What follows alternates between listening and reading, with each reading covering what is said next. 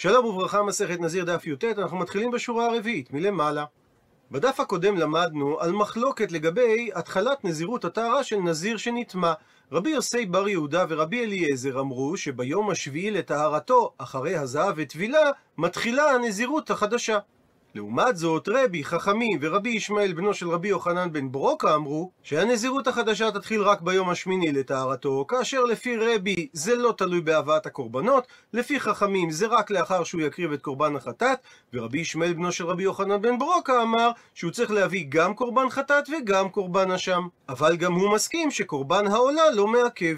ושואלת הגמרא, מן תנא להא דתנו רבנן? מי הוא התנא ששנה את הברייתא הבאה? אישה שנדרה בנזיר ונטמעה, ואומר התוספות שהיא הפרישה שתי תורים, אחד מהם לעולה ואחד לחטאת, בנוסף לכך היא גם הפרישה אשם בהמה, כל זה כדי להביא את קורבנות נזיר טמא. וממשיכה הברייתא, ואחר כך הפר לבעלה את נדרה, ונמצא שהנדר נעקר למפרע וכאילו היא לא הייתה נזירה כלל, הדין שהיא מביאה את חטאת העוף ואינה מביאה עולת העוף. וכמובן שהיא גם לא מביאה את הכבש לאשם. עונה על כך אמר רב חיסדא שהברייתא שיטת רבי ישמעאל היא. הוא מסביר התוספות שהרי רבי ישמעאל אמר שנזירות הטהרה מתחילה אפילו שהנזיר הטמא לא הביא את קורבן העולה. זאת אומרת שרבי ישמעאל סובר שעולת הנזיר אינה נחשבת כדורון, כפי שסברו חכמים, אלא שהכפרה תלויה בה. וכיוון שהנדר נעקר למפרע והיא כאילו לא הייתה נזירה כלל, אז היא לא צריכה להביא את העולה שמובאת לשם כפרה. מה שאין כן לשיטת חכמים, שהם העמידו שמביאים את קורבן העולה לשם דורון, אז מדוע שהיא לא תביא את עולת העוף? שהרי אף על פי שהפר לה בעלה והיא אינה נזירה, בכל זאת זה לא נחשב כהבאת חולין לעזרה. שהרי מתי שאדם רוצה, הוא יכול להביא דורון לריבונו של עולם. אלא ודאי שהברייתא היא כשיטת רבי ישמעאל שסובר שהיא אינה מביאה את עולת העוף מפני שהעולה של הנזיר אינה בכלל דורון. הוא מקשה תוספות, אז אם כן, כל שכן שאת החטאת היא לא יכולה להביא, שהרי כיצד היא תביא חטאת כאשר בעלה הפר לה את נדר הנזירות ואין כאן בכלל נזירות למפרע. עונה על כך תוספות שהגמרא מסתמכת על מה שהיא תאמר בסמוך, שהברייתא היא כשיטת רבי אלעזר הכפר, שהיא כן צריכה כפרה על כך שהיא הפרישה עצמה מן היין. אז אף על גב שבעלה הפר לה את נדר הנזירות, בכל זאת היא יכולה להביא חטאת, שהרי מצאנו שקורבן חטאת מביאים גם על הספק. אז גם במקרה הזה, למרות שיש כאן סיבה קלושה להבאת החטאת, בכל זאת היא יכולה להביא את חטאת העוף.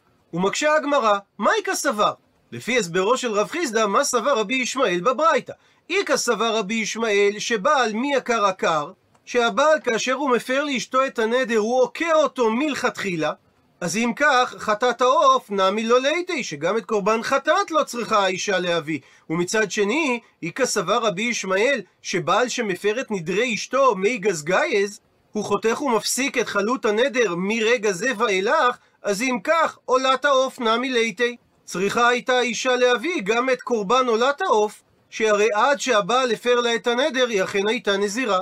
ואם כך, לא ברורה ההבחנה שעשתה הברייתא, בין חטאת העוף שהאישה צריכה להביא אותה, לבין עולת העוף שהאישה לא צריכה להביא.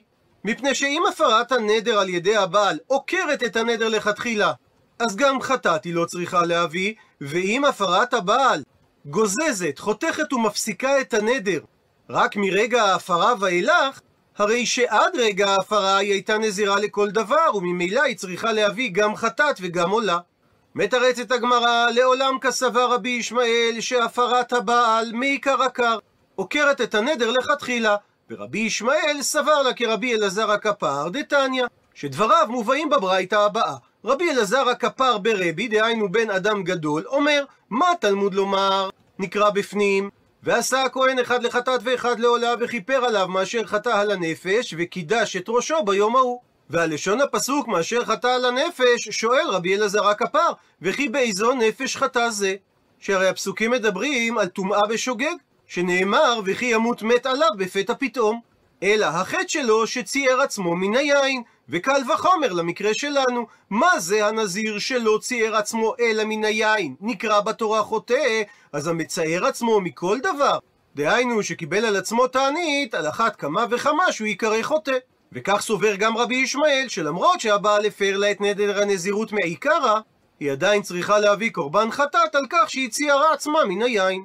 מקשה הגמרא על דברי רבי אלעזר הכפר, והא בנזיר טמא כתיב. הרי הפסוק שממנו דרש רבי אלעזר, שנזיר נקרא חוטא, מדבר דווקא בנזיר טמא, ואנן אפילו נזיר טהור כאמרינן. ואנחנו למדנו מדעתו של רבי אלעזר, שכל נזיר נקרא חוטא, גם נזיר טהור. מתרצת הגמרא, כסבר רבי אלעזר הכפר, שנזיר טהור נמי חוטאו. מפני שהוא צייר עצמו מהדבר שמותר לו. והיינו תמה דכתיב בנזיר טמא, והסיבה שהתורה כתבה את הביטוי חטא דווקא לעניין נזיר טמא, הואיל ושנה בחטא. בגלל שהוא כפל את חטאו. שכיוון שהוא נטמע, הוא צריך לסתור את ימי הנזירות, וממילא הוא צריך לצייר את עצמו פעם שנייה. ציטוט מהמשנה, יצא ונכנס, עולים לו מן המניין. ושואלת על כך הגמרא, תעני, הרי כתוב במשנה, שמהרגע שהוא יוצא מבית הקברות, עולים לו הימים מן המניין של ימי הנזירות, אבל האם משום דיצא מבית הקברות חלה לנזירות? הרי הוא צריך קודם כל להיטהר מטומאת המת שעליו.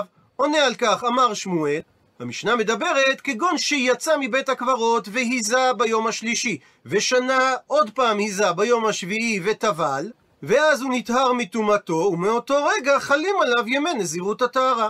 ממשיכה הגמרא ומקשה, אלא משמע מלשון המשנה, שרק אם הוא חזר ונכנס לבית הקברות, אז המציאות הוא דעולים לו ימי הנזירות מן המניין. זאת אומרת שאם הוא לא חזר ונכנס לבית הקברות, אין הימים הללו עולים לו מן המניין של נזירות הטהרה?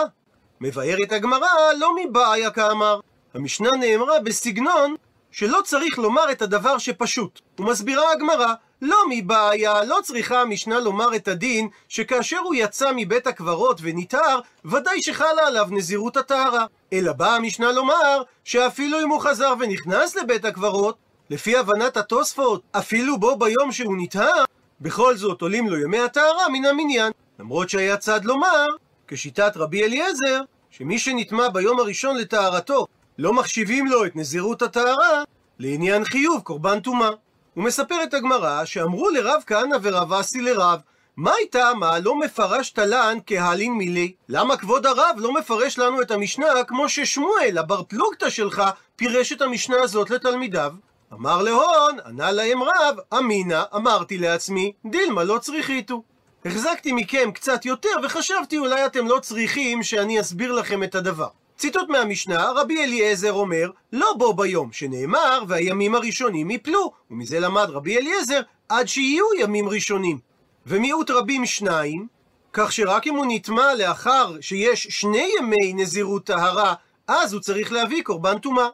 ואמר על כך אולה, לא אמר רבי אליעזר, שנזיר שנטמע צריך להביא קורבן טומאה, רק במידה והוא כבר ספר שני ימים, אלא כאשר מדובר בטמא שנזר. אבל אם מדובר בנזיר טהור שנטמע, טוען אולה שבמקרה כזה, אפילו אם הוא נטמע לאחר יום אחד, הוא סותר את נזירותו ומביא קורבן טומאה. הפכנו דף, אמר רבא, מה איתה מה, מה המקור לדבריו דרבי אליעזר לפי פרשנותו של אולה? שאמר קרא, כתוב בפסוק, נקרא בפנים, והזיר לאדוני את ימי נזרו, והביא כבש בין שנתו לאשם, והימים הראשונים יפלו, כי טמא נזרו. והלימוד מהמילים והימים הראשונים כפוף למה שנאמר כי טמא נזרו, שאמרה התורה שרק משום דבטומאה נזר, הוא סותר את הנזירות אחרי שני ימים. אבל אם הוא היה נזיר טהור שנטמע, על מקרה כזה לא דיבר הפסוק, ולכן הוא סותר את נזירותו אפילו אחרי יום אחד. הייתי ואם מקשה על כך אביי מהברייתא הבאה, אדם שאמר הרי אני נזיר מאה יום ונטמע בתחילת מאה, דהיינו בו ביום שהוא קיבל את הנזירות. יכול יהיה סותר אפילו את אותו יום, כך שאחרי שהוא יטהר הוא יצטרך לשוב ולהיות בנזירות מאה יום? תלמוד לומר, והימים הראשונים יפלו, עד שיהיו לו ימים ראשונים, וזה אין לו ימים ראשונים. ובמקרה שהוא נטמע בסוף מאה הימים, דהיינו ביום המאה, יכול יהיה סותר את כל מאה הימים? תלמוד לומר, והימים הראשונים יפלו. מכלל דאיקה, זה אומר שיש גם ימים אחרונים, וזה שנטמע ביום המאה, אין לו ימים אחרונים. כך שגם עליו לא דיבר הפסוק. ומה קורה כאשר הוא נטמע ביום מאה חסר אחת? האם במקרה כזה יכול לא יהא סותר את ימי הנזירות שהיו לפני כן? תלמוד לומר, והימים הראשונים יפלו. מכלל דאיקה שיש גם ימים אחרונים, וזה יש לו את שני הדברים, יש לו ימים ראשונים ויש לו ימים אחרונים. זאת אומרת שהפסוק לא דיבר לא על היום הראשון של הנזירות ולא על היום האחרון של הנזירות. הוא מדייק אביי, והא בטמא שנזר לא מצי תמרת. לא ניתן להעמיד את הברייתא במקרה של אדם טמא שקיבל על עצמו נזירות. מדקתני, וזה שכתוב בברייתא על אדם שאמר הריני נזיר מאה ונטמע בתחילת מאה, וקטני, ואמרה הברייתא, שלא על מקרה כזה דיבר הפסוק, זאת אומרת שהוא לא סותר את היום הראשון שהוא שמר מהנזירות, עד שיהיו לו ימים ראשונים. וטמא שנזר, אין לו ימים טהורים שהוא שמר לפני כן. זאת אומרת לענייננו, שגם נזיר טהור שנטמע ביום הראשון, לא סותר את אותו היום, מפני שאין פה ימים ראשונים. ואם כך, טיובתא, יש קושייה חזקה שדוחה את דברי אולה. ובאותו עניין אמר לו, שאל רב פאפא לאביי, הלן ימים דקאמרינן, אותם הימים שהזכרנו לשיטת רבי אליעזר, שלא סותרים את ימי הטהרה, אלא אם כן יש לפחות שני ימים שהוא שמר בטהרה, האם מדובר דנפק חד ומתחילין טרן, או דילמה דנפקין טרן ומתחילין תלתה?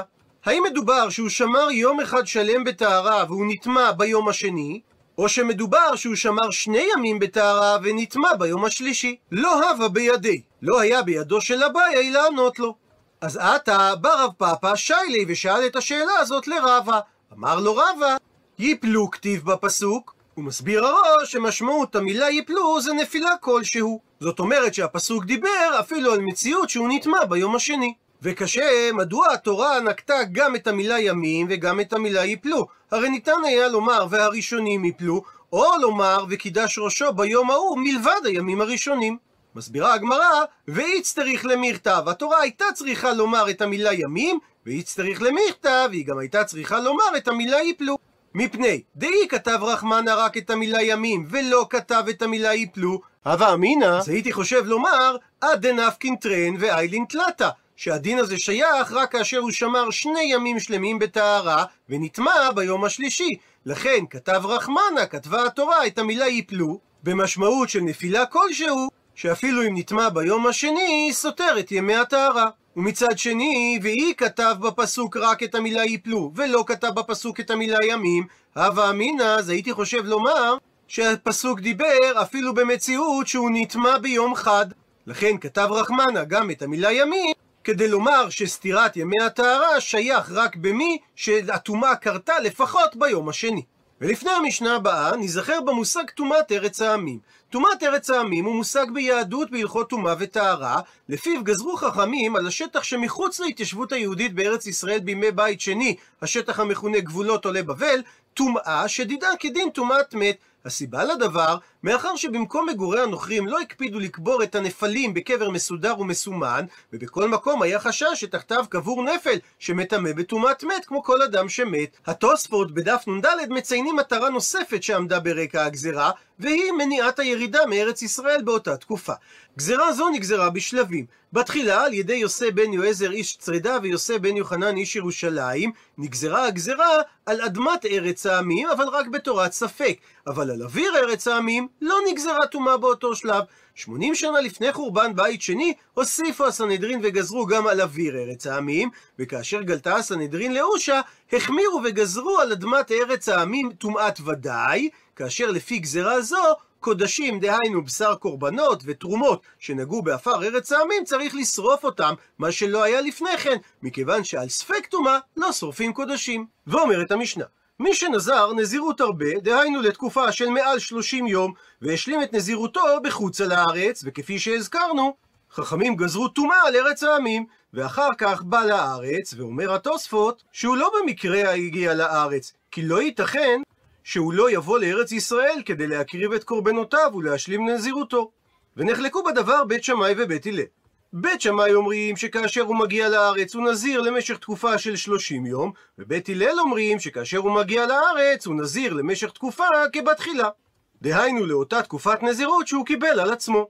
ומספרת הגמרא מעשה בהלניה המלכה שהלך בנה למלחמה ואמרה אם יבוא בני מן המלחמה בשלום, אהה נזירה למשך שבע שנים.